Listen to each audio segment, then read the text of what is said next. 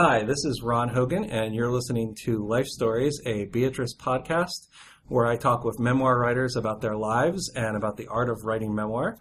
My guest today is Stephen Rinella. He is the author of Meat Eater, Adventures from the Life of an American Hunter. Hey, Steve, how's it going? Great. I appreciate you having me on your show. Fantastic, thanks. So you've written another memoirish, well, reportage sort of book, American Buffalo, about a specific hunt that you went on. But Meat Eater really sort of like you dig a lot deeper than you have in anything you've written before in terms of what you're sharing about yourself and your life with readers. Yeah, that's true. And it's funny, just when you were doing your introduction, you mentioned like talking to memoirists, and like I never ever think of that word. It's like everything I do turns out to be personal or have memoir elements, but I sit down and think like, I'm going to write a book about buffalo, or I'm going to write a book about like the history of human hunting. And in the end, it just turned, you know what I mean? Like I creep in, like I don't have a lot of self-restraint. So I always like find my way into things. And honestly, starting this book, I wanted to write kind of like a, I don't know, like a treatise on the meaning and history of hunting. And then once I got into it, I realized the best way to do this would be just to, you know, talk about myself. It just comes out, man. I don't really understand why that is. If I was writing a book about some presidential election from the 1920s, it would probably wind up having a huge, you know, it would be like a lot about me in some weird, maybe perverted way, you know. But yeah, this book is deeply, it has a lot of explanation of where I come from on hunting, how I came to hunting, what hunting means to me now. Because I just feel like that's the best way to explain what hunting means to the general population. You know, we've got 30 million hunters running around this country. So, and that sounds like a lot when you say it is 30 million, but when you consider the size of the population and the trend in how many hunters we have had, you know, at one point you mentioned that there are now fewer hunters in the United States than golfers. Yeah, which just depresses me no end. Like I can't, like when I think of how far we've traveled to be that more people are interested in sort of the manicured cleanliness of golf over like the fecundity of the wilderness and hunting. Like it troubles me about where we're headed. But yeah, I think that hunting has a high profile now in the media, more than it's had in the last, you know, 20 or 30 years. But for every like atypical hunter we gain, and we're gaining some, like oftentimes now there's a trend where, you know, urbanites are discovering hunting or people or foodies are discovering hunting. For every one of those that we gain, we're kind of losing 10 people who would have traditionally hunted. So like 10 farm kids in Nebraska who would in the past have always hunted, don't hunt now. But then one guy from San Francisco begins hunting, but the guy from San Francisco may be a little more loud about it. So it seems that there's this growth, but we now have in New Jersey and California, you have fewer than 1% hunters.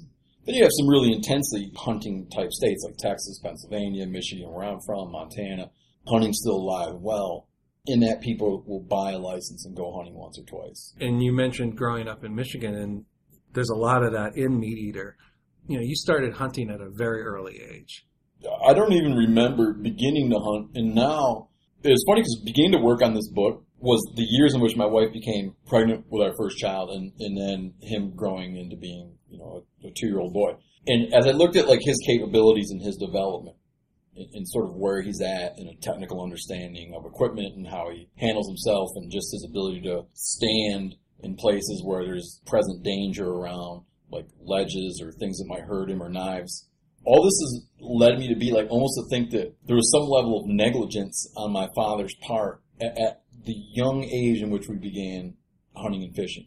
When I think now that like that my kid when he's 10 would have like a rimfire 22 rifle, I just can't picture that would ever be like a sane, safe decision. Yet that's what I had. I mean, I was catching fish when I was 3, which I can picture with my own son because he already understands fishing. But like the gun thing and the knife thing, I had access to things that I think that a lot of kids now just don't. And I grew up fast in the outdoors in that way that I developed skill sets that a lot of people aren't going to develop. And picking them up very young, I found maybe a much better hunter later on. When I meet people who will begin hunting, like maybe they're in their 20s or 30s and they want to begin hunting, in some like secret way, like I don't articulate this to them, but I always think you will probably never really excel at it. It's just something you have to be born into in a way. I think to really have it enter your mind and have it be something that you do naturally and that you can act quickly enough to make it work, you know, in a variety of environments, in a variety of circumstances. So yeah, I talk a lot about just all this formation of things that occurred in Michigan. And one of the main themes I have through the book is like a development of ethics. And your skills as a hunter develop faster than your ethics. So I began hunting and doing things that I saw done around me. And then only later in life, like in my late teens, early 20s, did I realize that some of the practices that I grew up around, that I grew up thinking were perfectly acceptable practices, were in fact not sustainable, were unethical practices, and weren't in the better interest of long-term hunting and fishing. So in the book, in some ways, chronicles just like an ethical development of an American hunter. There's a specific turning point that you write about in that ethical development. In your teens, you kind of developed a career as a trapper. Yeah. And you write about how there was a point at which, as the fur market was sort of dwindling, and it was the economic return on what you were catching in terms of the outlay, the investment that you put into to catching it was dwindling. There was a moment where you turned to snare hunting, which was... or snare trapping, which was actually illegal in Michigan at that time. Yeah. Tell us what some of the other issues about it are. Archaic as trapping seems, it's really very regulated and very spelled out what you're allowed to do as far as seasons, bag limits, technical specifications on equipment. Like you might be able to use a trap that has a jaw spread of 5 inches, but not a trap that has a jaw spread of 5 3/4 inches. You know, it's very spelled out. But one of the things that at this time in Michigan, which is absolutely a no-no, was the use of cable snares. The primary argument against cable snares is they're not very discriminatory, meaning that you can set a snare for fox or coyote and inadvertently hook deer by the foot or catch someone's pet. Also, they remain operable if they're abandoned. Like if you never go pick it up, it's likely to remain operable for a long time. And so for all these reasons, you weren't supposed to use it. As it became harder and harder to turn a profit trapping. When I say turn a profit, meaning that you go out and spend X number of hours trapping and you earn X number of dollars from doing it. When that got down to being that you're earning $1 or $2 an hour when you figure it all out, I started like casting about for ways to make it profitable. It's no different than the way other industries get driven into the black market. Like during Prohibition, like you ban alcohol and people are going to keep drinking. So I think in some ways I began to see that regulations on trapping were almost like an affront to me personally. Because like the government, in this case the state of Michigan, was trying to like make it impossible for me to pursue my dream of being a professional trapper by having over-restrictive regulations. And I kind of rebelled against it. And in rebelling against it, what I did was in my sort of rebellion against specific laws, I kind of rebelled against the whole idea of restraint and behaving in a responsible fashion. I just like went whole hog into this kind of antipathy toward government and rules, and I tried to wrestle a lifestyle out of trapping that I couldn't do. And through a story I tell in the book, it drove me to kind of catch and kill an animal, a river otter specifically. And doing so has haunted me, you know, all of my life. That I sacrificed some part of my innocence or some part of my love for the outdoors by going after animals that I really shouldn't have gone after, unsustainable populations of animals, using practices that were unsustainable and that the general population had deemed unacceptable. Yeah, and that was a real turning point, and I use it as such in the book, to bring me toward having a broader, more holistic approach to hunting and having a long, and using hunting as a tool for the long-term benefit of fish and game. And in that way, people sometimes think that it's like a contradiction, like how could hunting and fishing be good for fish and game? You have to remember that hunters have like self-imposed excise taxes. We pay 10 to 12% excise taxes on sporting goods, equipment, guns, ammo, other things. So every year, we're kicking in $250 million. That, by federal law, has to go toward fish and wildlife. I mean, hunters lead the charge on conservation now, which is our way of making up for past sins. I mean, we wreaked a lot of havoc and destruction. But the modern-day hunter does the opposite, I believe. You know, I mean, the predator husbands his prey. It's kind of the typical modern hunter's perspective on conservation and usage. As part of that ethical development and maturation, you know, one thing that comes through very clearly in Meat Eater, as it did in you know, some of the shows that you've done for cable previously, is the emphasis on the fact that you are a sustenance hunter. I mean, you are not just going out there and shooting things because it's fun. Yeah.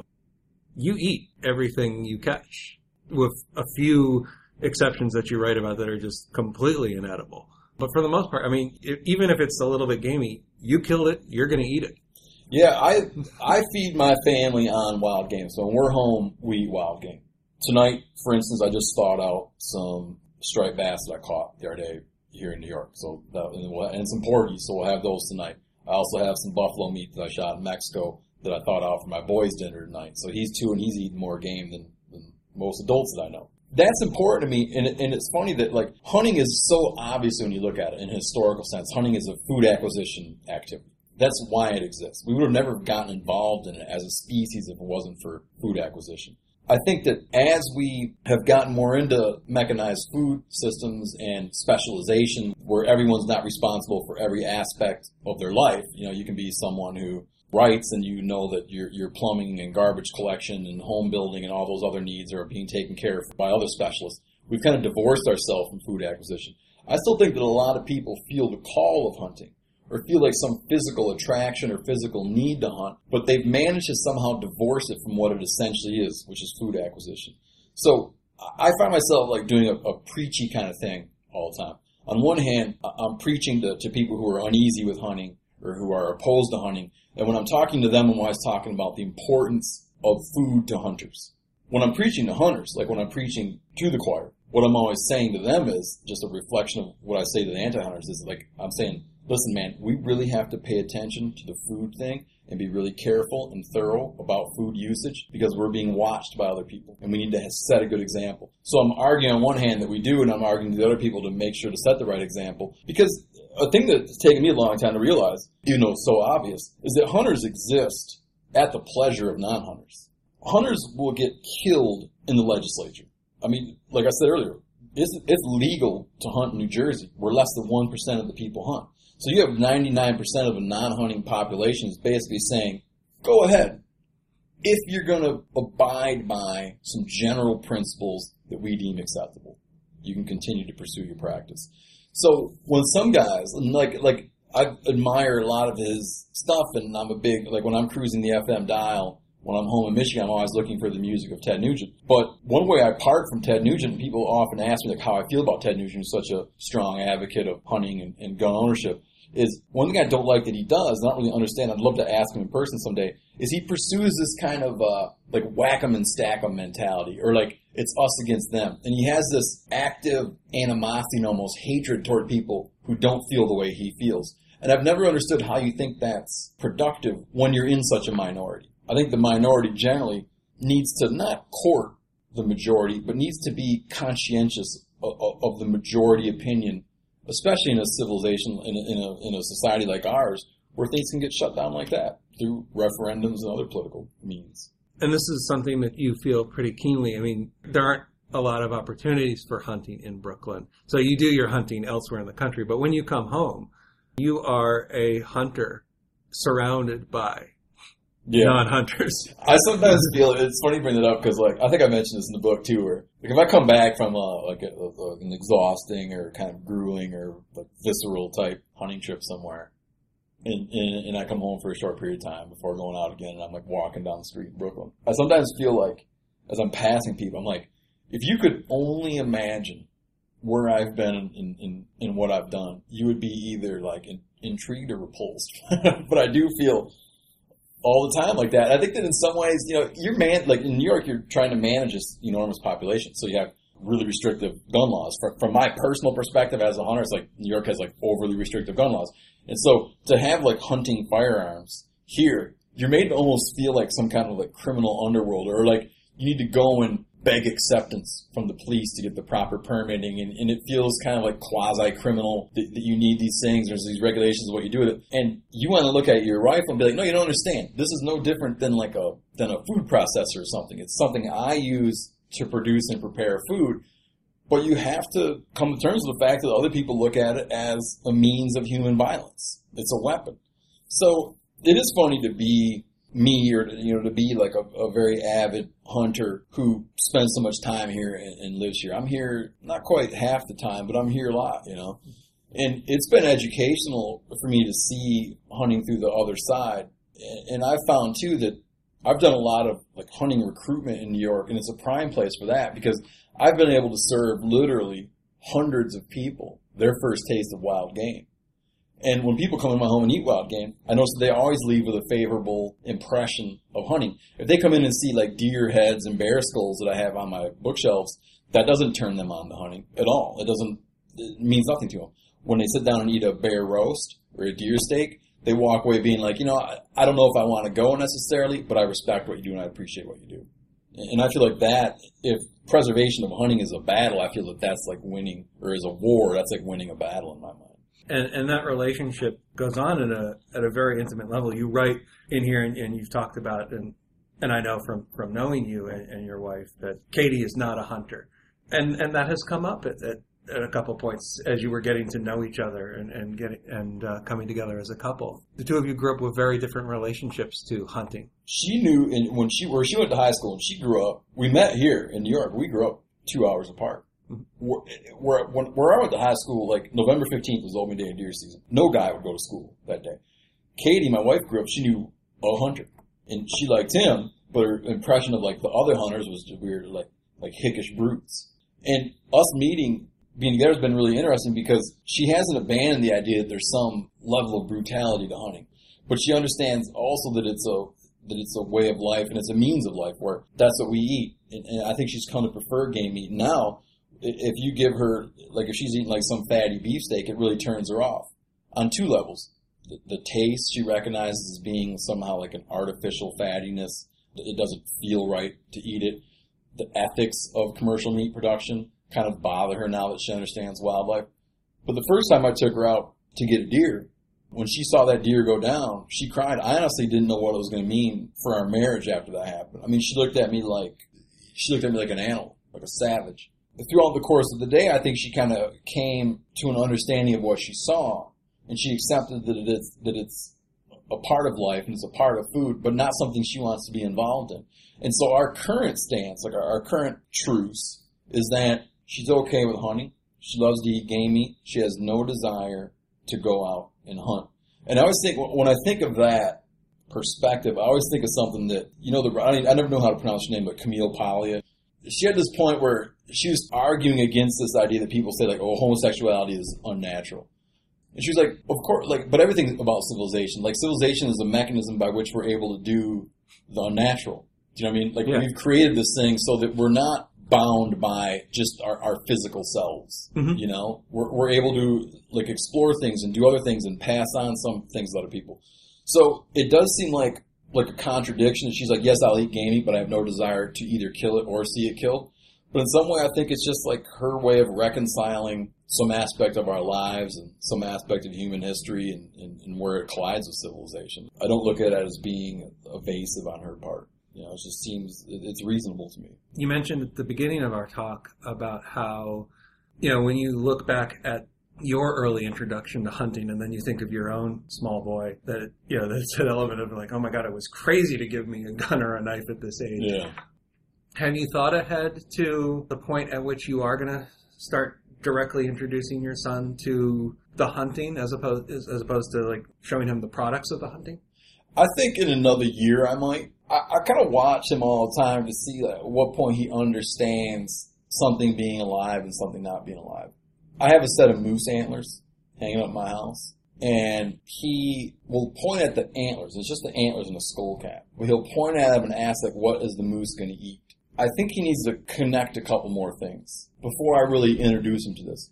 I don't want to wait so long that it'll be shocking to him. I've taken many people out on their first hunting trip. Over a dozen people I've taken on their first ever hunting trip, made their first ever kill. Invariably, almost invariably they cry, like in a cathartic way or something when killing deer. Never regret it. Often go again. But it's so shocking to become that you're in your 20s or 30s, 40s, and then see this happen. I don't want to wait so long that it's shocking to him. But I want to introduce him to hunting and to the taking of animal life for food at a point when he at least will be able to understand a little bit. I would think in another year or so I'll bring him with me. We talk a lot about fish, and we fish a lot together. And he understands catching a fish, and he understands eating a fish, but he doesn't really understand that you'd catch a fish and then eat it, and then it would cease to be the fish. You wouldn't also let it go. You know, we look at fish as somehow not as, like, sentient as us, you know? Like fish seem to be, like, this kind of middle ground between, like, animals and vegetables, you know? So I think that we're grappling with a lot of, like, life and death stuff with fish because he doesn't relate to him in the way that he relates to other things he sees, like squirrel and deer. He sees a squirrel and deer, and he ascribes them, like, human attributes. So I guess it's a long-winded way of saying I'm not really sure, but I think that by the time he's 7 or 8, I'll bring him on more complicated hunts. He'll probably start hunting when he's 10, maybe, with heavy supervision. A lot of times when I'm talking to people about writing memoirs, the question of, like, well, what does your family think of this comes up. The hunting that you're writing about with you and your brothers, I mean, this is something that has been going on all your lives. So it's not like you did these things when you were younger and then you've drifted apart. I mean, you guys have stayed together as brothers in no small part through hunting. It's funny you mention that because I was having an argument with my wife not long ago about, like, where we spend our time and holidays and stuff. And I was talking about, like, being with my brothers. And she said, yeah, but you're kind of with your brothers, like, it's like a hunting thing. It's not like a family thing. I'm like, yeah, but I don't separate those two things. I mean, like, if I go on a trip with my brothers to go hunting, I'm not going to spin it that I went hunting or went with my brothers. It's family and a pursuit. It's like its own separate enterprise. And they've had, as far as the memoir aspect of that goes, I think that it's been a long learning process for them to be in, and often uncomfortable to realize that they're like scientists, both PhD ecologists who live very private lives. And then they have this writer brother who's always kind of exposing aspects of them in my work. And I bring them into my work all the time. And at one point, with the television projects I do, one of my brothers was like, you know, I don't want to do that anymore. You know, I don't like it. And it hurt me. Like, it causes to have, I was like, you are so much of my life and you inform everything I think. And I wouldn't be who I am if it weren't for you. And the thought that you would somehow want to pull away from my work would devastate me and it would devastate my work. Like, I can't do what I do without the input and the ideas that I get from you. Yeah, you know? I was going to say that, like, writing about it is one thing, but bringing a television crew along with you for that intense family experience. I mean, it's sort of, as you say, it clearly changed the dynamics, at least on that hunt. They love, I think that, I'm kind of speaking for them, they like that I write a lot, and they respect writing. They don't respect television. I think that they never say it to me. They almost kind of say it to me, but I'm sure that they're actually together fishing right now at our place up in Alaska. And I'm sure on some nights it comes up that they can't stand that I do television. I know they hate it. You know, they love that I'm a writer, but they just don't understand TV because they don't watch it. You know, they're avid readers, and I think they think that one is an acceptable art. It's like a calling. And I think one they think is crass. It's crass and shallow. I think especially like if you look at what someone's putting out, and on one hand you have, you know, you write several hundred pages of it explaining something. Like you write several hundred pages of a book explaining something that means a lot to them, like hunting, you know. They would look at that and be like, yes, that's a way to handle this subject. 22 minutes, a 22-minute TV show cannot do it justice, and so therefore you should dabble in it. So yeah, it's like, it's friction, but more and more I think that they don't hate it, but they accept that I exploit them and their ideas and things they've said and turn it into material. You know, if I had to pay them for the material, I'd owe them a lot of money. What have you got going on next, now that Meat Eater is out? I'm doing two things. One, we're making a lot of shows, and I do magazine writing still. Actually late on a couple, a story I'm doing for Outside and a story I'm doing for Field and Stream, two magazines where I do some stuff. And I'm beginning in the early stages of working on what is going to be sort of an introductory guidebook to hunting and butchering and cooking wild game. Meat Eater Adventures from the Life, I think, of very much kind of an ideas book, kind of an ethics book. The next thing I want to do is just a fun, visually focused book about how can someone who wasn't grown up with in this way, how can they go and experience some aspect of this lifestyle? And at least coming through me, there's a big demand for something like that. That's the number one, like, of all the emails we get through our show and through my writing is people saying, you know, my grandpa hunted, I've never been hunting, I really want to feel that connection to the land, but I have no idea how to begin. I want to remedy that situation for them and do a book about that. And also I just want to find a place, like a repository for what I consider to be a lot of technical information that I've stored up over the years that I would just love to get down on paper. Great. Well, we will keep an eye out for that. And You've been listening to Steve Rinella tell us about Meat Eater, Adventures from the Life of an American Hunter, published by Spiegel and Grau. I'm Ron Hogan, and this has been Life Stories. I hope you'll join us again for another Life Stories podcast soon. Thanks.